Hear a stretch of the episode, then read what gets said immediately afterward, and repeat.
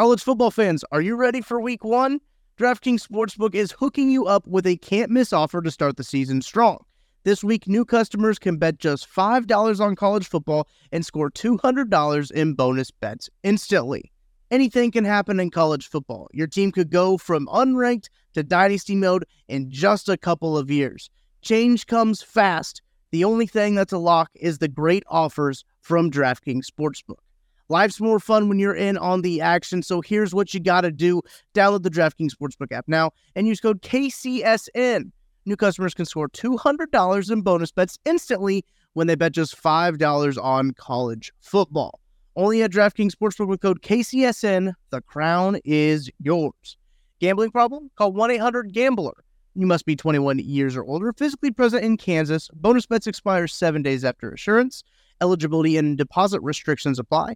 Terms at sportsbook.draftkings.com slash football terms on behalf of Boot Hill Casino and Resort.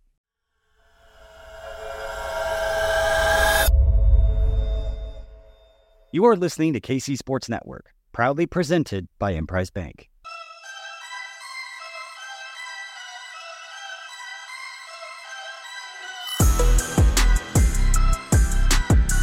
Coming up, the latest episode of 21 Questions. What's up, everybody? Welcome to another edition of 21 Questions, the question and answer podcast from KCSN, pulled from the KCSN Discord. My name is Craig Stout. I am joined by one of the brand new hosts on KCSN, Mr. Ryan Scott Hall of AHPKC fan. Ryan, how are you, my friend? Well, Craig, I'm so much better now. I'm sitting across from you, man. Uh, don't get to see each other nearly as much uh, as we would like, and so being able to sit down and do like a, a little crossover, 21 questions, uh, exactly what I needed to start my Sunday. Ryan and I have a very long history. It's not just hey, we pulled in AHPKC. Now we're getting to know each other. Ryan and I have known each other for a very long time. I, I think over a decade at this point. I it it's close if it's not. But um, Ryan is one of my very favorite people to attend Chiefs games, Sporting KC games, live events in general, and just to get to hang out with. So this is going to be fun for not just me, but I, I'm speaking for Ryan here. I assume him as well because this is a good time. We we love to chat with each other. So yeah, the love to chat. Yeah, great. we love to chat with the people of the KCSN Discord who ask us questions as well. If you are not a part of that, sign up for KCSN Daily. It is $30 a year. You get access to all of the film breakdowns, all of the articles that are going on in the KCSN Substack, and there will be a lot of them this year. We have lots of new writers, same film breakdowns that you're used to, and you get access to this KCSN Discord where you can ask us questions here. Starting off with our guy, Grayson Jaspers. Um, are we not talking about LJ, L'Jarius Sneed, going to IR after the 53 enough? It's something that like has been kind of floating around out there, Ryan, and I don't know that we've really considered the full ramifications of L'Jarius Sneed going to IR. Hasn't been practicing, you know. So, uh, w- what's your take on L'Jarius Sneed here going into the season? Uh, I mean, I think that he is the second most important player on our defense, and we haven't seen him in like a month. Um, so that's a scary way to start the year. Uh, I, I mean, I think that any sort of rest so that he's ready when we're supposed to be playing our best football toward the end of the year, um, totally fine.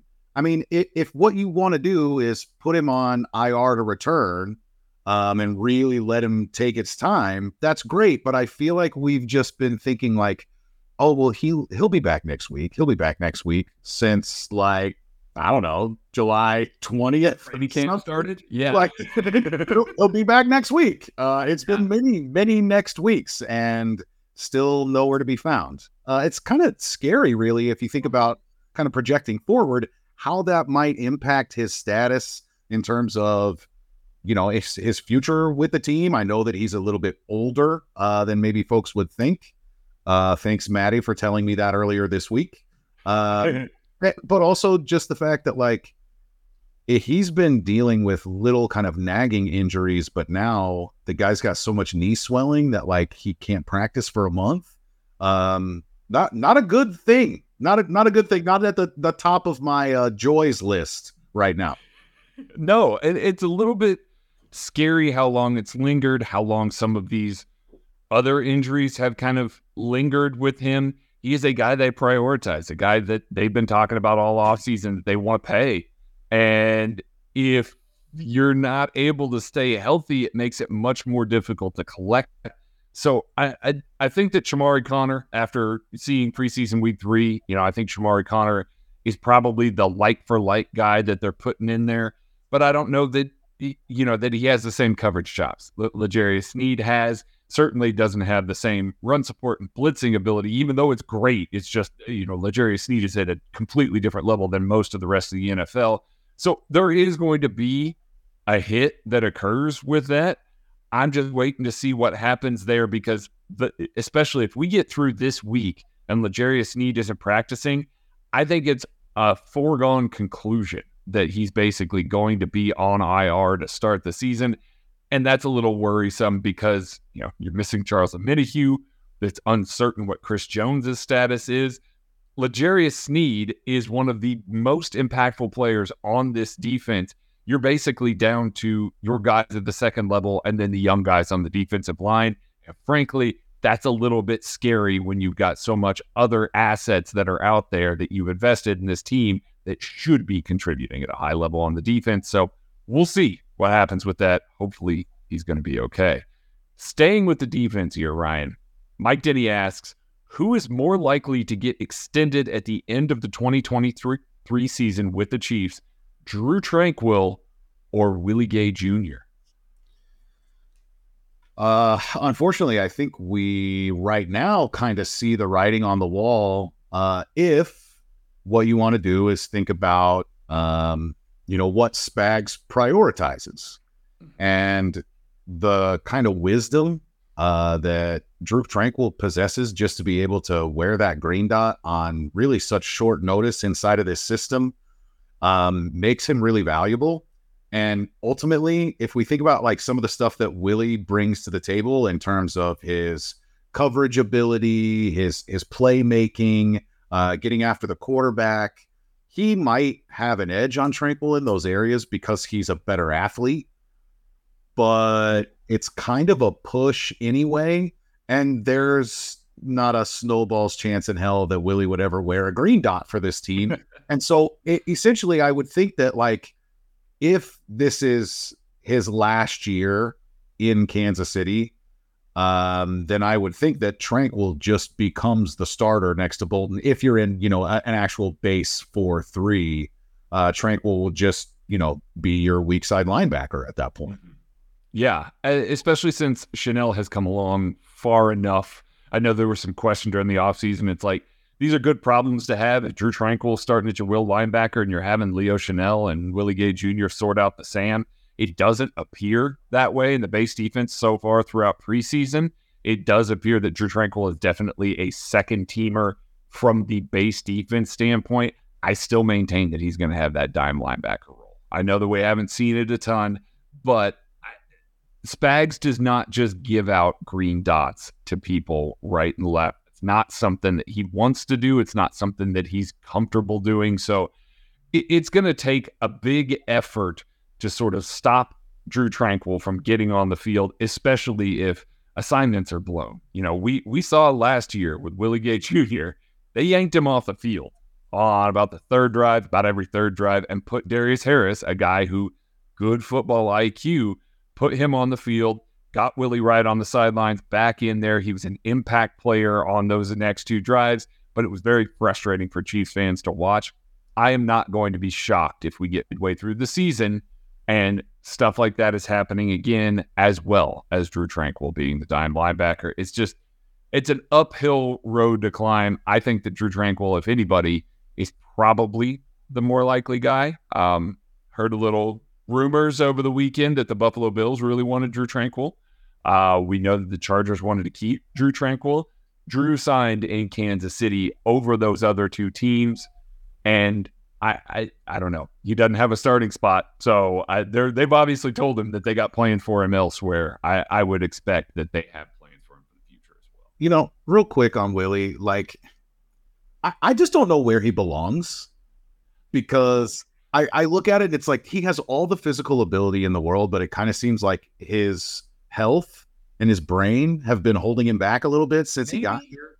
Yeah, But like, dude, the competition has gotten so thick Mhm. that he just might be destined to thrive in another uniform, different, you know, different opportunity. And I do want to point to Brendan Daly a little bit because I don't feel like the defensive line was developing under him the way that we wanted. And then they switched him to linebacker, and we saw what Joe Cullen did with the defensive line last year.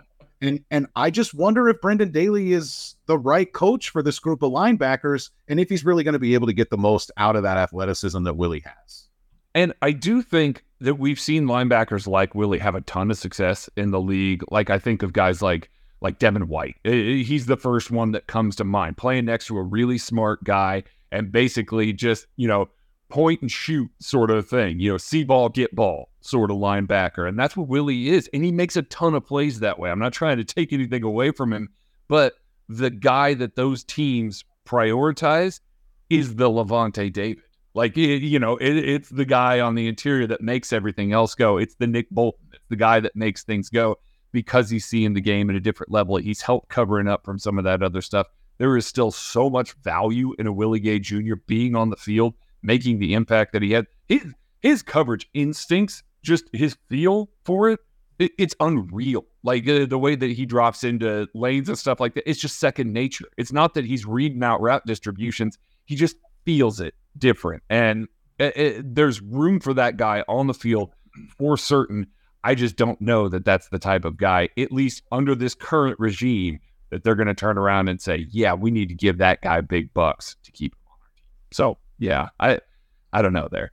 All right, just DRK asks, "What's the percent chance that Dickerson or Wise defensive tackles make the roster if Chris isn't back by cut downs?" right? you got a percent that jumps to mind immediately? I mean, I think that Daniel Wise has showed well. Um, and honestly, the way that he's built, he's kind of another inside outside guy. I mean, I don't know how many reps he's gotten at defensive end. It sounded like maybe he got a few against the Brownies. Um, but I mean, how many defensive tackles are they going to keep? And, the question. and are Yeah. those guys even on the roster? Like, let's keep in mind that almost 1,200 players are going to become available on Tuesday. Yeah. So I think that the Chiefs, being as thin as they are at defensive tackle, might really be looking for help. Brett Veach might be looking, you know, to to be getting on the phones to do something uh, because Chris hijacking all that space makes it difficult. But that might end up pointing to them needing to keep, you know, a Dickerson or a Wise on the roster uh, because uh, presumably both of those guys aren't making very much money. Yeah, yeah, they're they're not going to be making very much money. It, it was good to see Turk Wharton back out there. Didn't get to see a ton of him out there, but getting those live game reps again makes me feel better about maybe only keeping one. And I think if I'm if they're going to keep one, it's going to be Daniel Wise. I would say that if Chris Jones reports this week, I think your defensive tackle room is going to be Chris Jones, Turk Wharton, uh, uh, Derrick Nnadi because he's been the starter there, not necessarily because he's outplayed the other two guys, and then somebody, either Danny Shelton or Keondre Coburn. I only think they're going to keep four interior guys just because there's so many defensive ends that are young that I think that they want to keep on the roster, that they want to have as part of the rotation. So I think that's what the cut down ends up being. If Chris Jones isn't there, you might have to keep a, a Wise because those other two guys are not going to play three tech for you. Certainly, Mike Danna can kick in in the dime, but you're not wanting him to do that on a base down standpoint. And Turk Wharton is not going to be playing 100% of the three tech, you know, the snaps on the inside there. So I, I think that you would want to keep Daniel Wise there. So I still think that that nose tackle rotation, I think there's two spots for three guys. I, I just think that Wise has enough. He's shown enough juice this preseason. Had a great A gap, you know, penetration uh, in yesterday's game at the time that we're recording this. So uh, it's one of those that I look at and I see a guy that has potential, can fill in in multiple different places. Steve Spagnuolo likes that sort of thing. And even if not, I think they gave him enough reps all over the line and showing his versatility that if he does get cut, he'll find out. So I do think yeah. that he's going to get somewhere. I just don't know if he's making the Chiefs roster if Chris Jones is here. Honestly, it seems like the the strength of their defensive ends is being able to move inside and passing situations.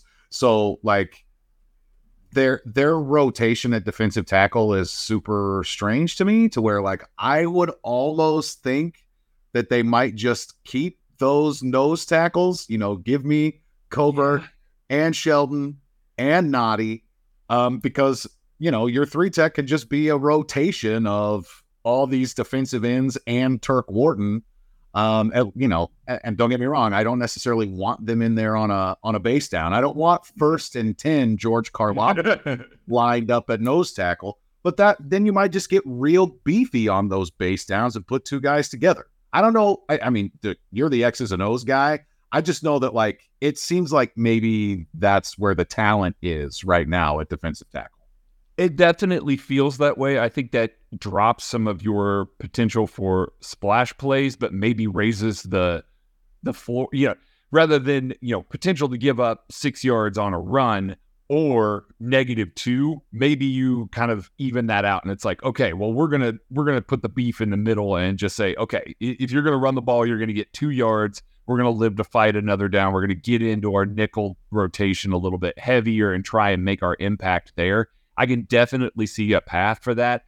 It's just not something that Spagnuolo has done, but they also had a guy like Chris Jones on the roster. No. Kind of makes a difference. And we are going to take a break and listen to some people that are looking to make a difference for KCSN. Thanks for listening to KC Sports Network. Make sure you download our new app. Find it on the App Store or Google Play. Just search KC Sports Network. We're driven by the search for better. But when it comes to hiring, the best way to search for a candidate isn't to search at all. Don't search match with Indeed. Indeed is your matching and hiring platform with over 350 million global monthly visitors, according to Indeed data, and a matching engine that helps you find quality candidates fast. Ditch the busy work. Use Indeed for scheduling, screening, and messaging so you can connect with candidates faster. Leveraging over 140 million qualifications and preferences every day, Indeed's matching engine is constantly learning from your preferences, so the more you use Indeed, the better it gets. Join more than 3.5 million businesses worldwide that use Indeed to hire great talent fast. And listeners of this show will get a $75 sponsored job credit to get your jobs more visibility at Indeed.com slash BlueWire. Just go to Indeed.com slash BlueWire right now and support our show by saying that you heard about Indeed on this podcast. That's Indeed.com slash BlueWire. Terms and conditions apply. Need to hire? You need Indeed. It's Kaley Cuoco for Priceline. Ready to go to your happy place for a happy price? Well, why didn't you say so? Just download the Priceline app right now and save up to 60% on hotels. So whether it's Cousin Kevin's Kazoo concert in Kansas City, go Kevin, or Becky's Bachelorette Bash in Bermuda, you never have to miss a trip ever again. So download the Priceline app today. Your savings are waiting. Go to your happy place for a happy price. Go to your happy price, Priceline. Mother's Day is around the corner. Find the perfect gift for the mom in your life with a stunning piece of jewelry from Blue Nile. From timeless pearls to dazzling gemstones, Blue Nile has something she'll adore. Need it fast? Most items can ship overnight. Plus, enjoy guaranteed free shipping and returns. Don't miss our special Mother's Day deals. Save big on the season's most beautiful trends. For a limited time, get up to 50% off by going to Bluenile.com. That's Bluenile.com. Welcome back to 21 Questions. I'm Craig Stout with me, Ryan Scott Hall. We are still answering your questions here. Casey from KC, lots of welcomes to the party here. But uh, Casey from KC asks, you know, welcome to the party, Ryan. What's your favorite side of the football? And what's your take on that area? I think he's looking maybe for the trenches here favorite side of the line? Uh, you know, I always felt more comfortable as a player on the offensive side. It made me feel like I could be aggressive and I knew what I was supposed to do. There was too much uh, read and react on defense. It always made me feel like a hesitant player unless it was just go get the quarterback. Um, I mean, certainly, I think there's a little bit more little flash and pizzazz if you're talking about the defensive side of the trenches. But, you know, I'm actually really intrigued to watch the offensive line this year. Um, and I think we've got some really great personalities there. So, you know, I, I think I'll lead toward the offensive line right now. Uh, we, we could certainly say that they're better. Yeah. they, they, but, I, I don't think that anybody will argue that, even with Chris Jones on the defensive line, I don't think anybody's going to argue that the defensive line is a better performing unit than the offensive line. So, yeah, I, I think you're on the right side there. I uh, also, yeah, go ahead. I, I, I will admit that I think it's almost impossible to know anything about the offensive line.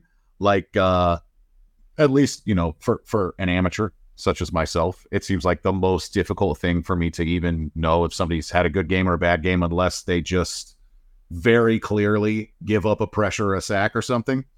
Um, and so every time I see like Maddie talking about Caliendo, I'm like, how do you how do you know? how do you even know? How do you know? I don't know. You just know. I know that He just really likes it when Caliendo pulls because his his quote is he runs like a gazelle. You there we go. A 300 pounder that runs like a gazelle there. I, I think that's his biggest thing with Caliendo. No, I, I don't think you're alone on that. Um, I, I think that's why Orlando Brown Jr. was such a polarizing guy. Um, you knew where the losses were with him. Like they were very visible when he would have those sorts of losses.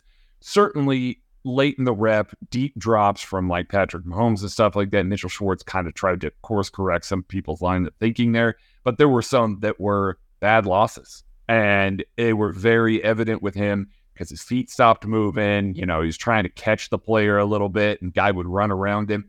It made it a lot more defined for people to kind of single those out and point those out. Whereas maybe you watch you know 40 Joe Thuney reps and you know he loses on three of them. Uh, I, this is just me kind of spitballing out here. And maybe you don't see those within the structure of the game as while you're watching it. it, it it's not quite as evident as maybe it is for some other guys. So, it, you know, it is what it is. Mm. Casey from KC also asks you, what are your favorite Kansas City barbecue joints? Oh, like actual location. So here's the thing, man. Like when you have been eating Kansas City barbecue for as many years as I have, uh-huh. you get to a point where you say, well, look, I got, if I'm going to eat brisket, I'm going to Q39. Uh, perfect. Yeah. You know, if, if I really want French fries, I am going to Joe's, mm-hmm. period. It's going to happen. Mm-hmm. If I want burnt ends, I'm going to go to probably like Gates or Bryant's before any other place. Uh, you know, but like I need a Z Man every once in a while and I absolutely love the ribs at Harp. Um, you know, I I there there is there's so many good places that it's impossible for me to just say like, oh, here's my top five barbecue restaurants. It's normally the items that I'm going for. I want to go eat this thing at this place. It's kind of how I tend to think about barbecue and it, that's not the it's not just barbecue with Ryan speaking from my experience you know like when I'm in Kansas City I'm texting Ryan I'm like hey let's grab lunch and it's not hey what do you feel? Meaning like are you feeling Indian food? Are you feeling barbecue? Are you feeling this? It's more like he's wanting to know are, are you feeling like ribs? Do you want some brisket? Do you want some bird ends? Do you want some you know eh, some delicious you know uh, you know, uh, pad thai or something like that, and he will direct you where you need to go there. So yes, Greg, you and I both know you're a drunken noodles guy. All right, I am a drunken noodles guy. Yes, you're right. I am a drunken noodles guy. But yes, Ryan is my food Sherpa. Like when I come to Kansas City, I I just lean on him. I was like, and he he has never steered me wrong there. So yes, I knew you were going to answer that question with specific item. So I'm happy that uh, that happened there. All right. This is a little different take on the Chris Jones situation. I like it here. It's from Bruce in the Fort. If Chris Jones sits out, what will the impact be on the offense? How do we think Patrick Mahomes, Andy Reid are going to have to try and compensate for that loss there, if any at all? Well, if the question is will they, I think the answer is yes. Uh, how will they? I believe was the question, and my answer is I'm not sure. Uh, but I mean, look, let's be honest. If Chris Jones is actually going to sit for the first eight games of the season, and then I think it would be fair to question his potential effectiveness um, or drive or other other you know possible buzzwords in there if he's already set out for eight weeks. When are we going to see the kind of chris jones that we've come to expect? Um and that to me says you're looking at a similar situation to like 2018 um you know mahomes's first year as a starter uh it, it was entirely up to the 50 touchdowns and 5,000 yards in order for the Chiefs to win games. And ultimately, in that AFC championship against Tom Brady, they lost after having scored 35 points. And don't get me wrong, they didn't score in the first half, but Mahomes put up 35 and they lost at home. Um, and the defense just could not get off the field, especially on third down. And so I'm looking at it this year and I see the ability for Spags to do some really fun stuff. But this defense was built around Chris Jones. And if he's gone for any stretch of time, um, it, it really just it's it's a domino effect, man. It makes everybody's job more difficult. And when I think about Andy and Pat, I mean, they're not gonna like go out of their way. It's not gonna be deliberate or intentional that like oh man, we got to score 50 every game because Chris isn't here. But honestly, I wouldn't be surprised if they that meant that they go back to this every single possession. We have to go slower. We're probably going to have to to go at a pace that we're not necessarily wanting to. We're going to have to control the ball a little bit.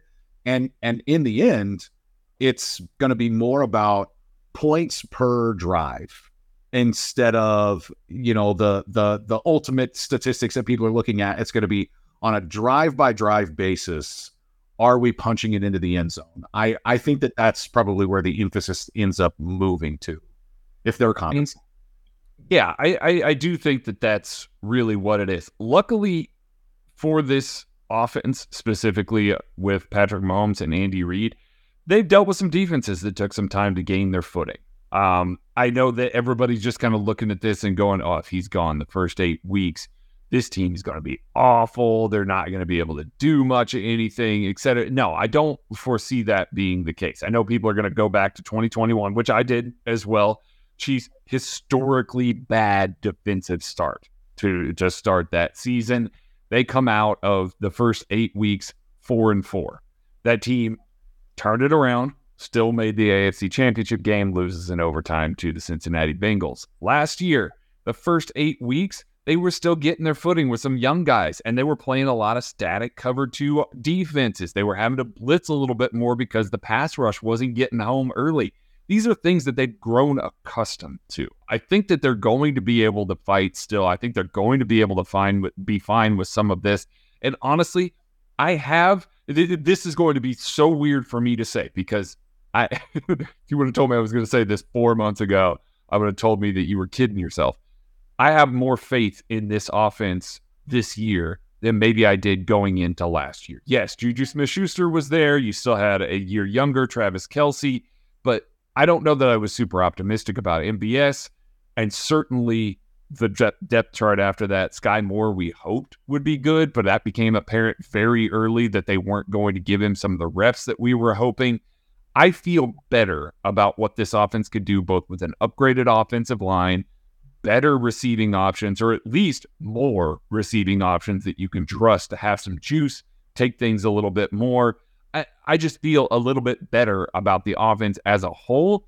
And then I feel a little bit better about the secondary as a whole as well. So, yes, Chris Jones out there is going to make a big difference. I think the offense is going to have to score more than they would like to.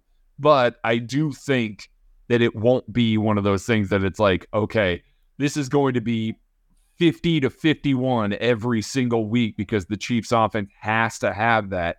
I do think it'll be a better defensive performance than we're expecting, even if they have to ramp it up a little bit on offense here.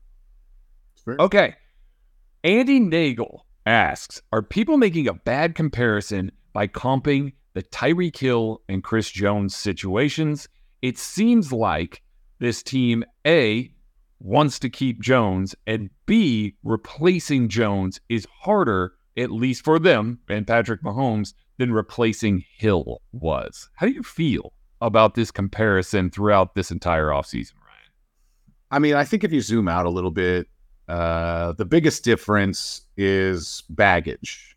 Um, I can't I can't look at Chris Jones the same way that I looked at Tyreek Hill because Chris Jones didn't have the same uh, questions off the field. Um, you know, when we think about in terms of the way that they were looking at those situations, the I, I also see as far as like from the front office's standpoint, at least in the like the verbiage that's coming out of you know from Brett Veach, it's like I think that they had been just as confident as Chiefs fans have been that like, oh well, we're just we're gonna get this worked out. It's what we want, and it's it'll happen in July. Yeah, that's right. Yeah, and they knew pretty instantly after Davante Adams signed that contract uh, with the Raiders that it was like, okay, so uh, Tyreek and and Rosenhaus are coming in here and they're going to be asking for like 25, 26 million dollars a year. He wants to be period the highest paid receiver in the league. And because they instantly had trade suitors who were offering real packages, it made it easy for them to move on. Made it very easy. We got the best of Tyreek Hill's career. He maybe still has, you know, a few good years left, but like we got the best of him. And so now is the right time to move on. And I think that when you look at Chris Jones, it's a lot harder for the team to part with whatever package of picks that is nowhere near what the Chiefs got for Tyreek Hill in exchange for your best defensive player. I would think that if they even entertained trades, um, I, I don't think that they were getting more than maybe like a couple of day two picks. And you're looking at it, it's like, do we want arguably the best defensive tackle in the league, or do we want a couple of you know, uh, as as our buddy Kent calls them, lottery tickets? I guess mm-hmm. You know we're just take be, being able to take some shots in the draft, and I mean, I I just think that they always thought it was gonna get done, and unfortunately, it hasn't to this point. I don't think it's necessarily a bad comparison. Um, it's just that the circumstances have certainly been different in a few areas. Yeah, I, I I get why people make that comparison. I did, you know, the, the logical leap there. You know, you're trying to take care of your cornerstones, your foundational pieces, players that you've taken care of before. Now it's time for another contract. You got to take care of them again, sort of deal. Like it, the, the the it's not a big logic leap to get there.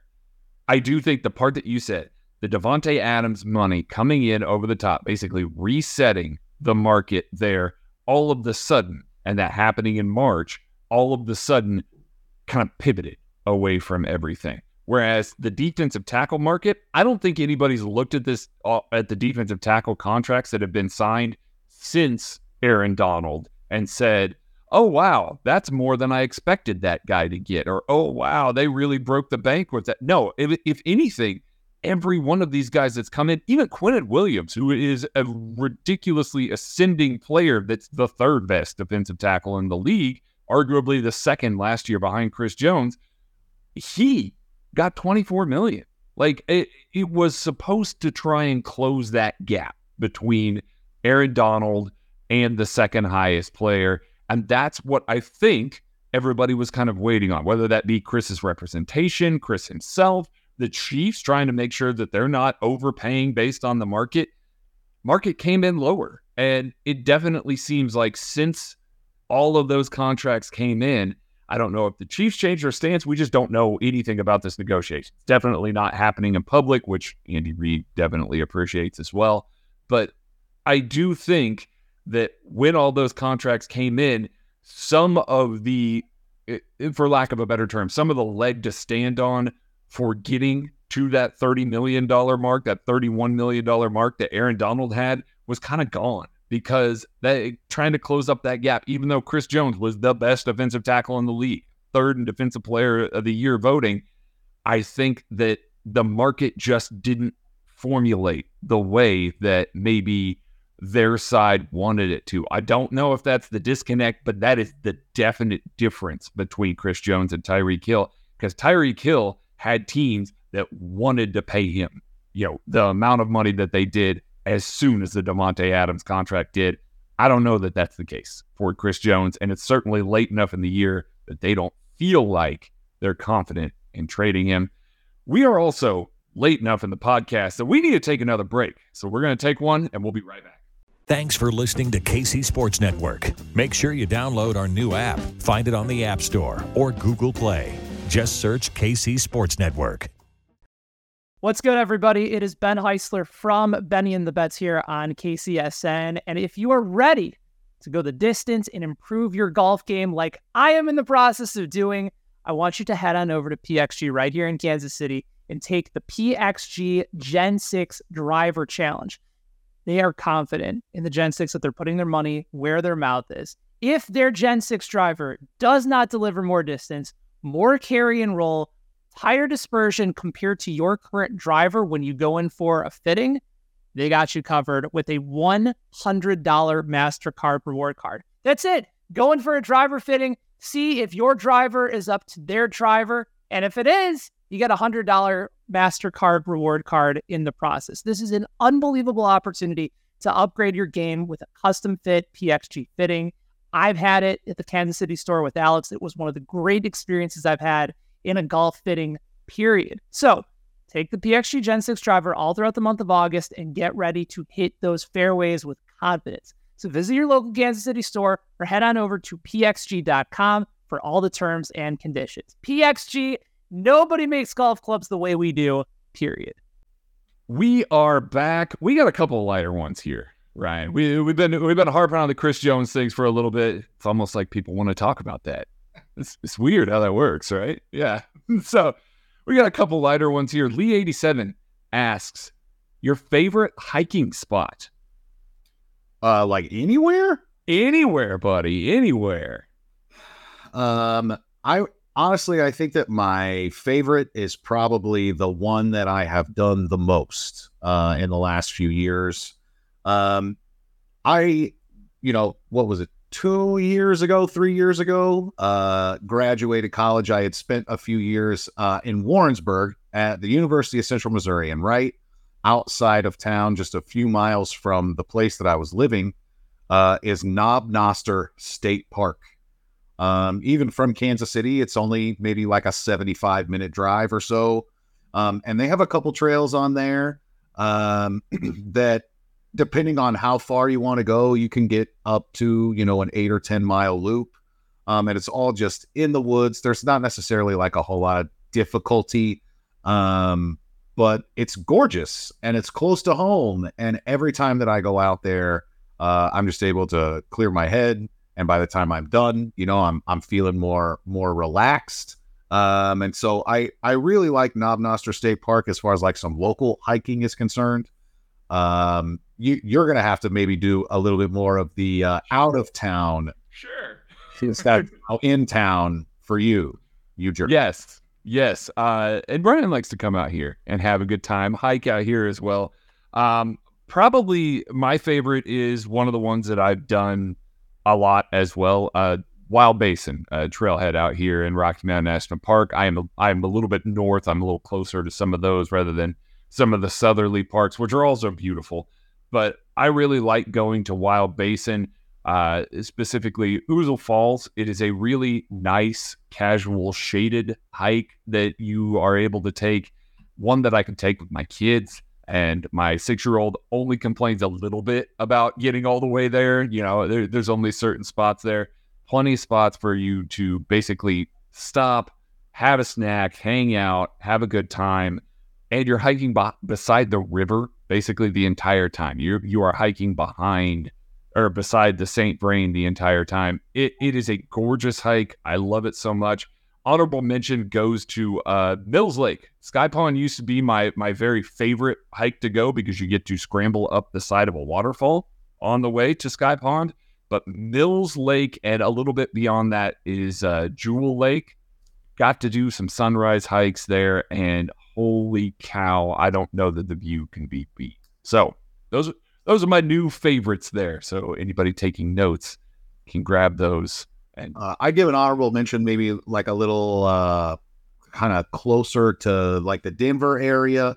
Mm-hmm. Uh, I I when I was out there maybe two years ago, went with my buddy Rob uh, and his fiance. We went and did Three Sisters. Yeah, uh, which is right there, like an evergreen. Um, really cool, especially like once you get up, you just get this awesome view, and I mean, you can see for miles and miles, literally. Um, and you're just af- you know surrounded by the Rockies. It's a that's a pretty beautiful and like not at all difficult summit, but a lot to be able to kind of there's a lot of exploring to do in there. Great, I think, for uh, having kids or like dogs. Uh, really, really good, kind of easy one. Nice. I need to remember that one next time I'm looking to hike a little bit more southerly. All right. Christian Gumminger, our guy, says, What is the best meal that you've had together? Ooh, the best meal that Craig and I have had together. Yes. Um, I mean, it was probably in a parking lot. I would imagine. um, I one that is jumping out to me right now. Um, I want to say that it would have been the season opener for Sporting Kansas City. Mm-hmm. Um, it fell on St. Patrick's Day, was uh-huh. the opener.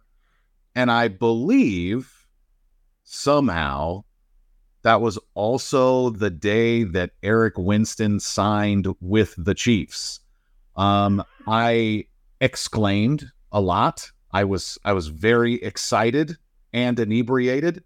Um, I don't even know what we ate. I want to say that that was the day that we made like Italian beef, but yeah, that's what I'm saying. On St. Patrick's Day. I don't know what we were thinking. So I'm not sure. I, I wasn't sure. Yeah, I think it was the Italian beef because the uh, was that the one with the hanger steak? No. Mm-hmm. Oh, was it the hangers? Oh, shoot. I have no idea. Meals together. Um, I like to think uh, that on St. Patrick's Day, I probably that we would have done a little bit more theme. But I probably brought Guinness, like and oh, yeah. and Jameson, and we just did a bunch of car bombs in the in the uh great in the parking lot breakfast there. of champions. Yes, absolutely. I, I one of my favorites. Uh, Ryan makes the best biscuits and gravy that you've ever had. Like I don't I don't care.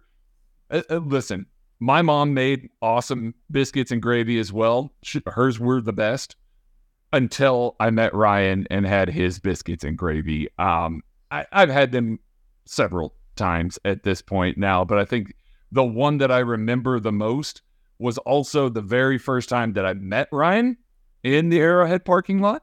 Um, and I believe was the first time that I met in person BJ Kissel as well. I believe he was at that tailgate mm. that uh, you uh, put all of that together. Delicious.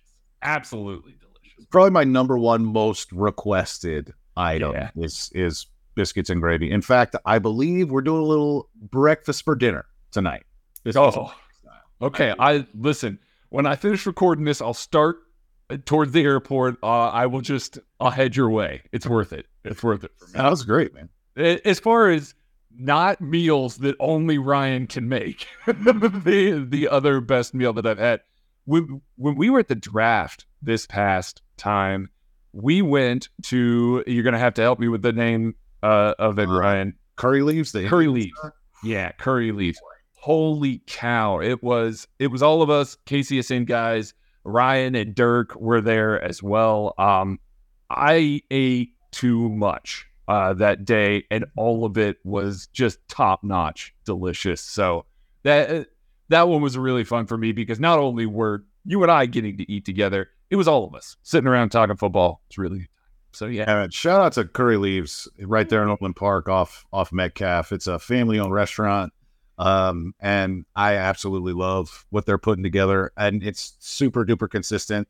But I mean, ultimately, Craig, I don't think I've ever had a bad meal with you. Some of it is the company, you know, but like we both like to eat. Um, Yeah.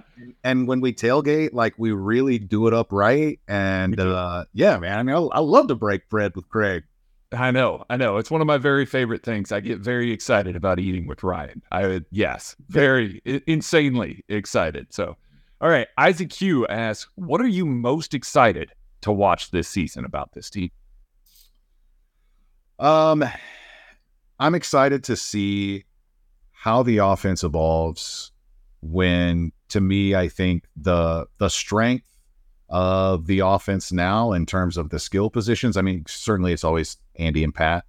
Um, I I think that the wide receivers are going to become a strength for this team in a way that we probably have never seen in in Andy Reid's Chiefs offense. I not mean, to the extent, not to the level on the depth chart for certain. Yes, I mean, I last night, don't get me wrong, in the wee hours of the morning, uh, was doing the same thing that I think, you know, many of our contemporaries have started to say, where it's just like, man, they might keep eight receivers and just shift Toney over, you know, to IR to return or something. Um, because look, uh, I'll be honest with you, man. Um, when I look around at that wide receiver room and I see how many of these guys are young and exciting, uh, if you start rattling off the names, and especially if you think about uh, a guy that I think we all are hoping that we continue to get looks at uh, in Nikko Remigio on top of this other list. But I mean, we're talking about all these guys are like 25 or younger, maybe 26 in in Richie James's case, but like Richie James and Skyy Moore and Rashee Rice and Justin Ross, just those four, in addition to Kadarius Toney, who is literally just the icing on whatever cake we're talking about. Um, there is a really exciting collection of talent at wide receiver, and because of that depth and Mahomes' ability to spread the ball around, and as long as he's here, Travis's ability to open things up and and take so much of the uh, the defense's focus. Um, I can't wait to see what he does with all of these weapons. Uh, and I didn't even mention a guy like MVS because I'm not particularly like I, I don't think he's going to be here long term. This is probably his last year in a Chiefs uniform. And and really, I started thinking about this.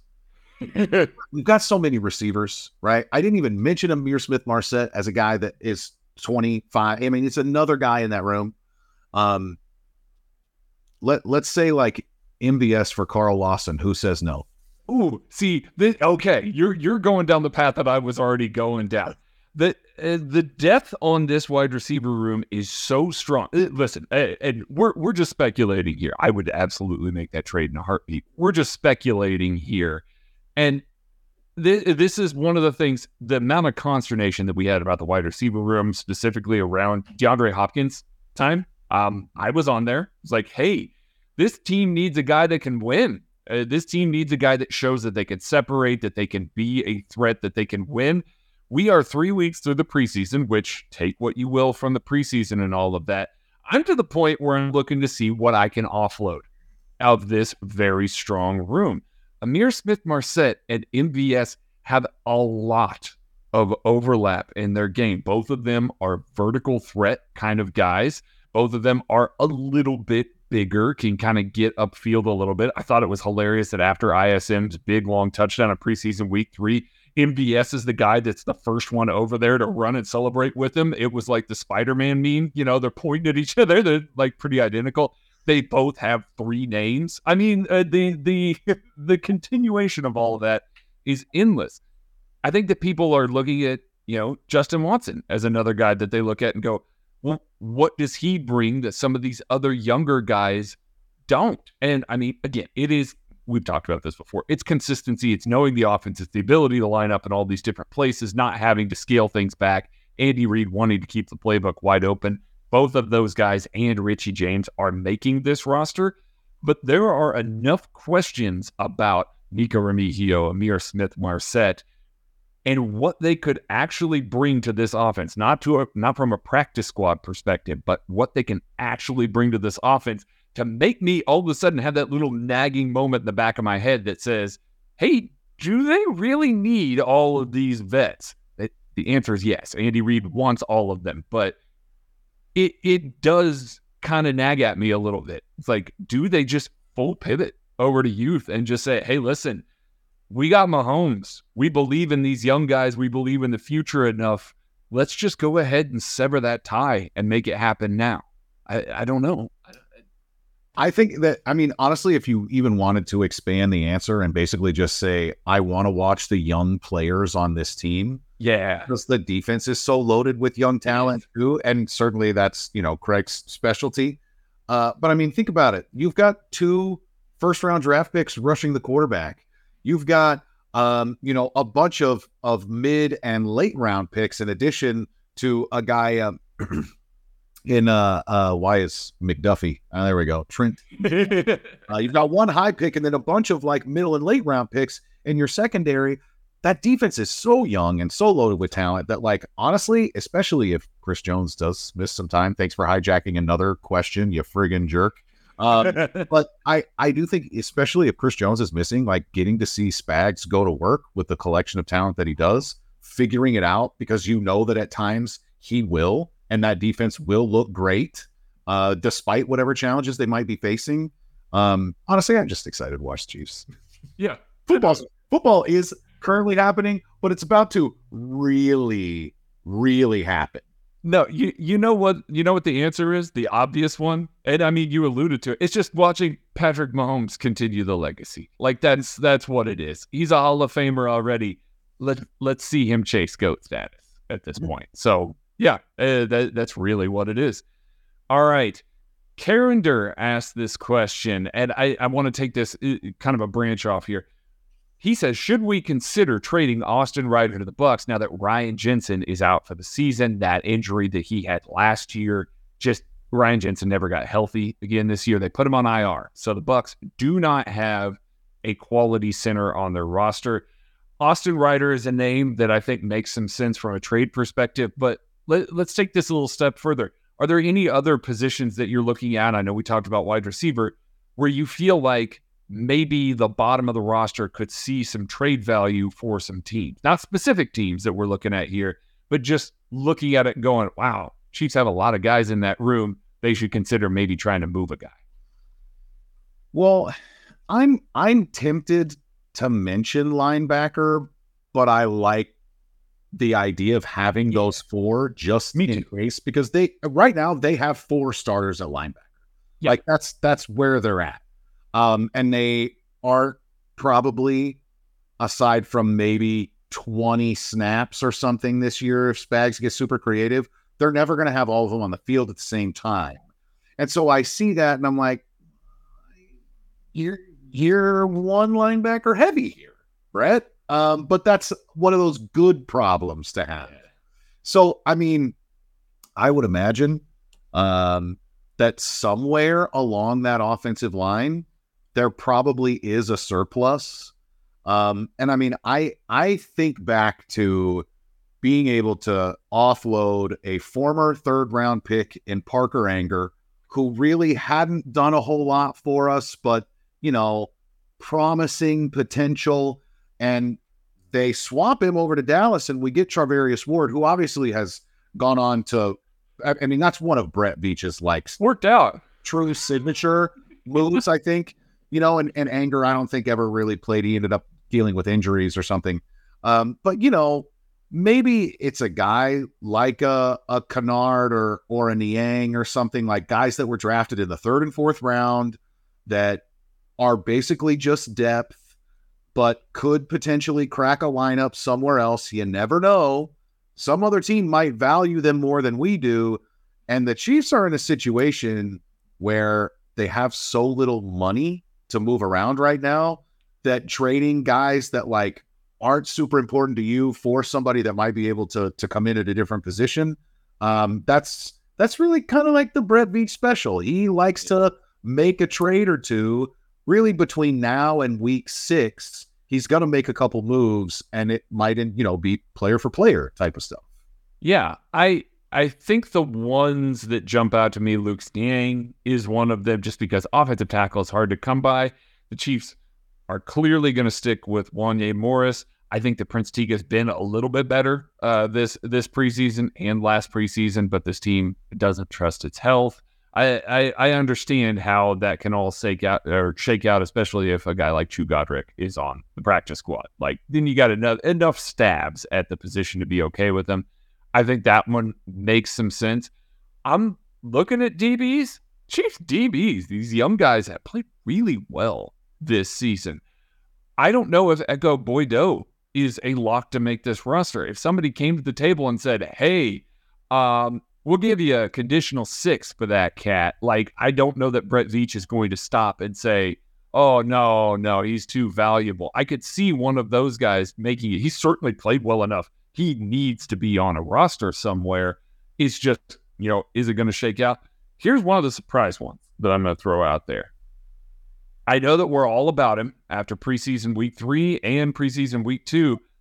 If this team is dead set on keeping three running backs and Clyde Edwards Helaire is one of them, La'Mical Perine is out there and showed some juice. Now, I realize I'm talking about the running back position that nobody wants to trade anybody for, nobody wants to give any contracts for.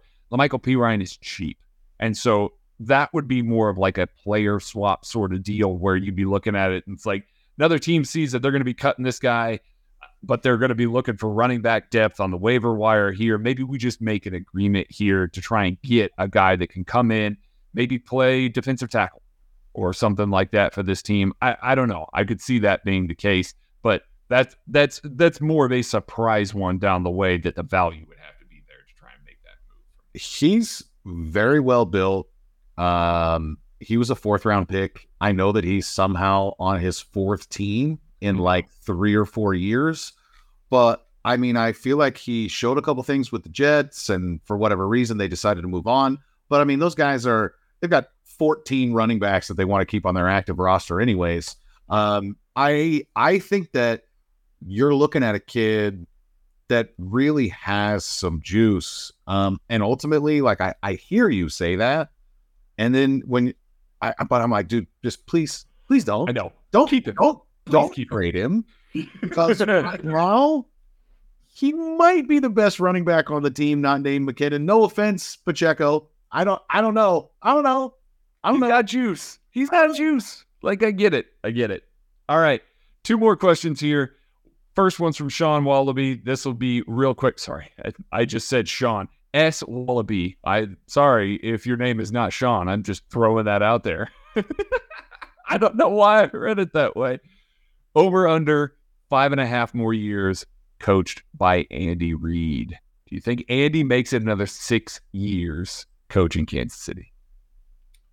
Andy seems like the type of guy that maybe won't know when to walk away and it's not necessarily his fault because of who he's coaching right now. Mm-hmm. Um, it may just be a matter of like if they win a couple more rings in the next, you know, five and a half years.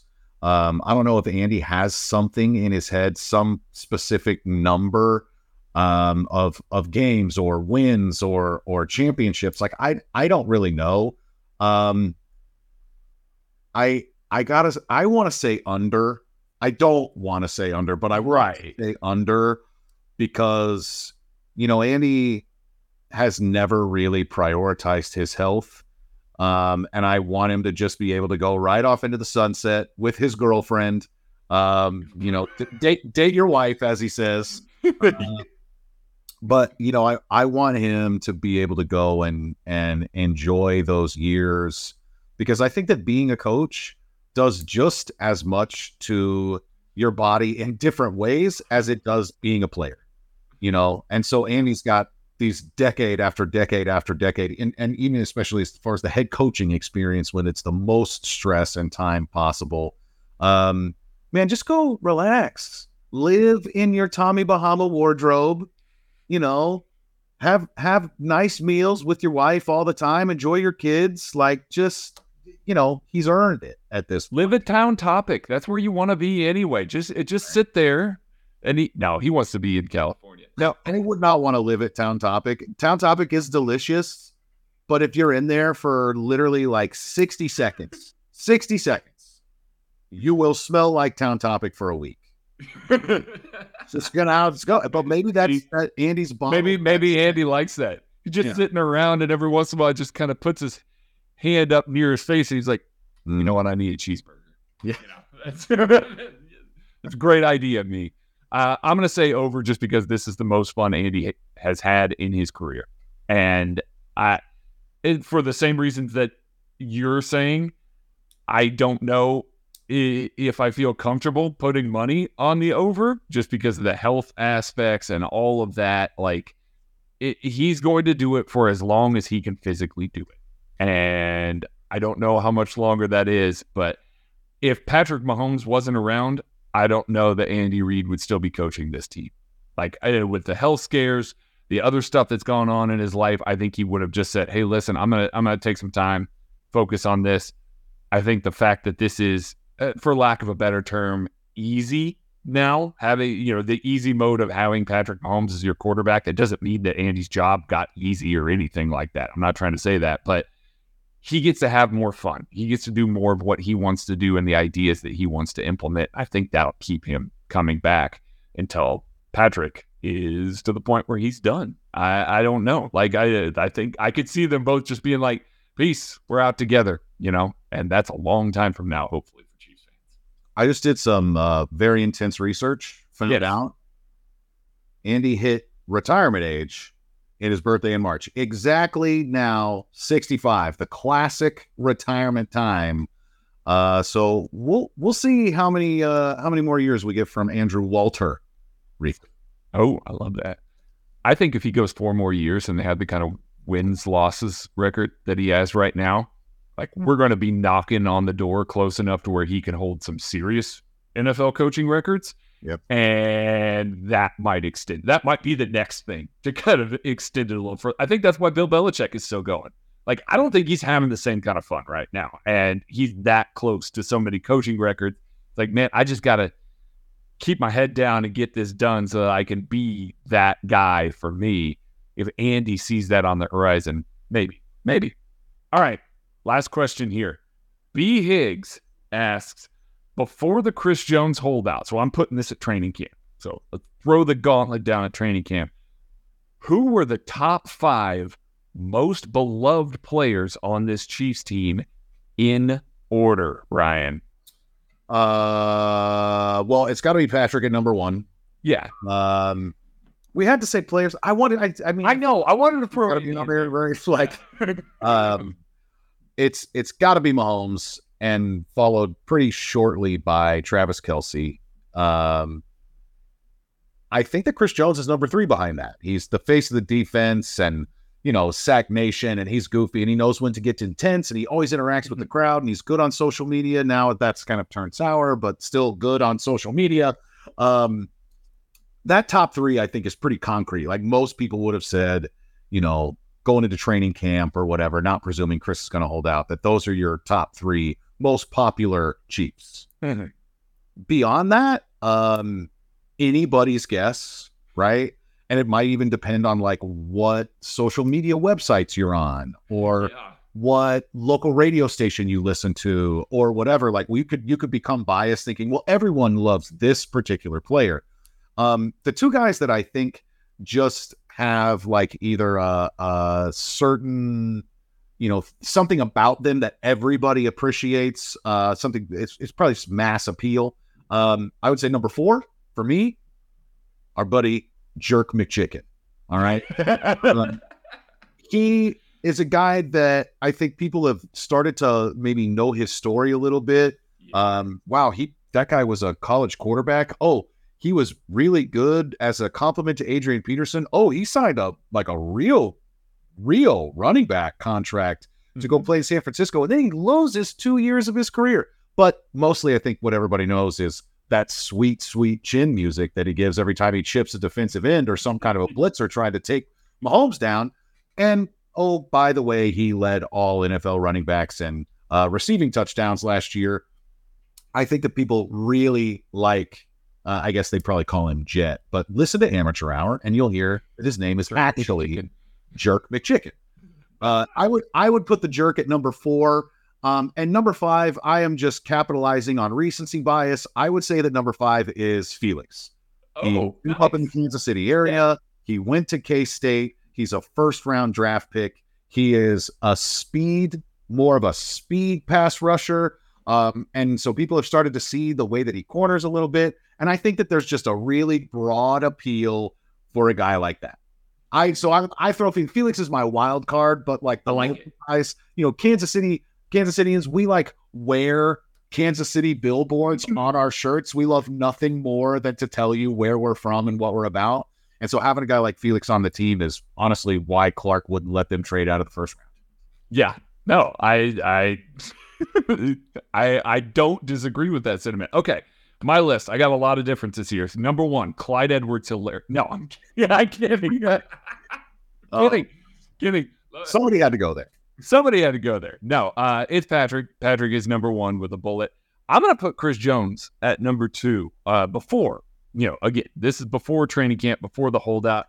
I remember a time not so long ago where Travis Kelce was kind of viewed as this kind of screw up. Oh, he gets a lot of personal fouls. He does a lot of this. And like, th- there was there was a section of this fan base that wasn't the biggest Travis Kelce fans. And even when Alex Smith was traded, Travis Kelce is sitting there kind of pining for his old cornerback. And that I think people remember some of that.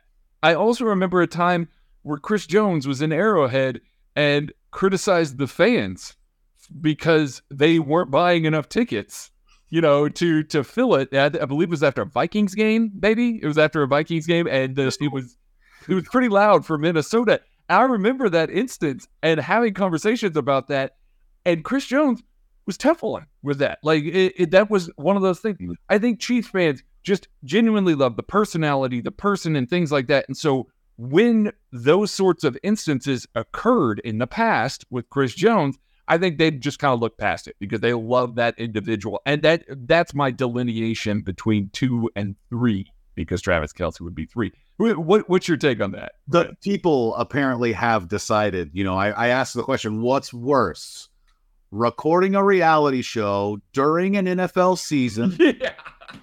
Leaving town, skipping practice to go flirt with women on e entertainment. People remember that.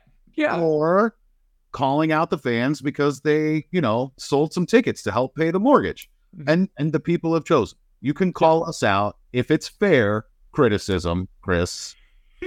uh, but I, I mean, you know, it's I I like that you flip flopped them. I think there's an, a case to be made either way because Travis May has done some bonehead things, but like, you know, throwing the ref's flag or making the jerk off motion or whatever, were things that like, some people hated him for. Those, those are like top two moments for me. Yeah, those are top two moments for me. This is not my personal list. We're we're just talking about beloved players in Kansas City because my personal list would look a lot different. But yeah, no, I, I think that those are the top three. I'm gonna put uh, L'Jarius Sneed at number four. I, I think that it is similar to Jet McKinnon. When people start, uh, sorry, Jerk McChicken, when people started digging into LJ's story and how he came out and, you know, this day three guy that's become such this impact player, I just think that, yeah, they, they, uh, fans, especially, this is before training camp here. I think fans were expecting a career year for LJ this year. I think they were expecting that this was going to be the guy, one of the guys on the defense. And because of the backstory, because of who he is, I think that that endeared him to a lot of different people here. Um, number five, again, this is before training camp. So if it was after training camp, Justin Ross would be on this list for beloved in Kansas City because that man holy cow. Brett, if you want to start riots in Kansas City this week, cut Justin Ross. Like, you find out what happens there. Break out the pitchforks, people. Oh, like, my there's no way. No way. No way. But similar to your Felix pick, I'm going with Nick Bolton. Um, eh, you know, local kid, uh, guy that's a Pro Bowler playing really well was a key part of, you know, even though the defense didn't play particularly well, Nick Bolton did. So it was a key part of all of that. I'm gonna put him in at number five as the guy that you know this te- this fan base really loves and loves the way that he plays. You know, you you mentioned McKinnon's ability to stick his nose in there, make some hits and stuff like that. People love a good linebacker in this town. Ask Derrick Johnson. They uh they love a good linebacker in this town, and Nick Bolton is their best one. So yeah, I'm going with that. That's gonna do it for this episode of 21 Questions. I thank Ryan for joining me, my friend. We will get together. We will do this again soon. We will chat again soon as well. I think if you have not listened to AHPKC this week yet, go back, listen to it. They're new this week, and they'll be new again this coming week. They'll be with us for the rest of the season going forward here. My name is Craig Stout. Please be kind to each other, and we will catch you later. Thank you for listening to KC Sports Network. We appreciate your support. Don't forget to hit that follow button and leave us a review if you like what you heard. You can find all six of our channels covering the Chiefs, Royals, Sporting KC, and the KC Current, plus KU, K State, or Mizzou by searching KCSN wherever you listen to podcasts. We're also on YouTube. Entertain, educate, inform. KC Sports Network.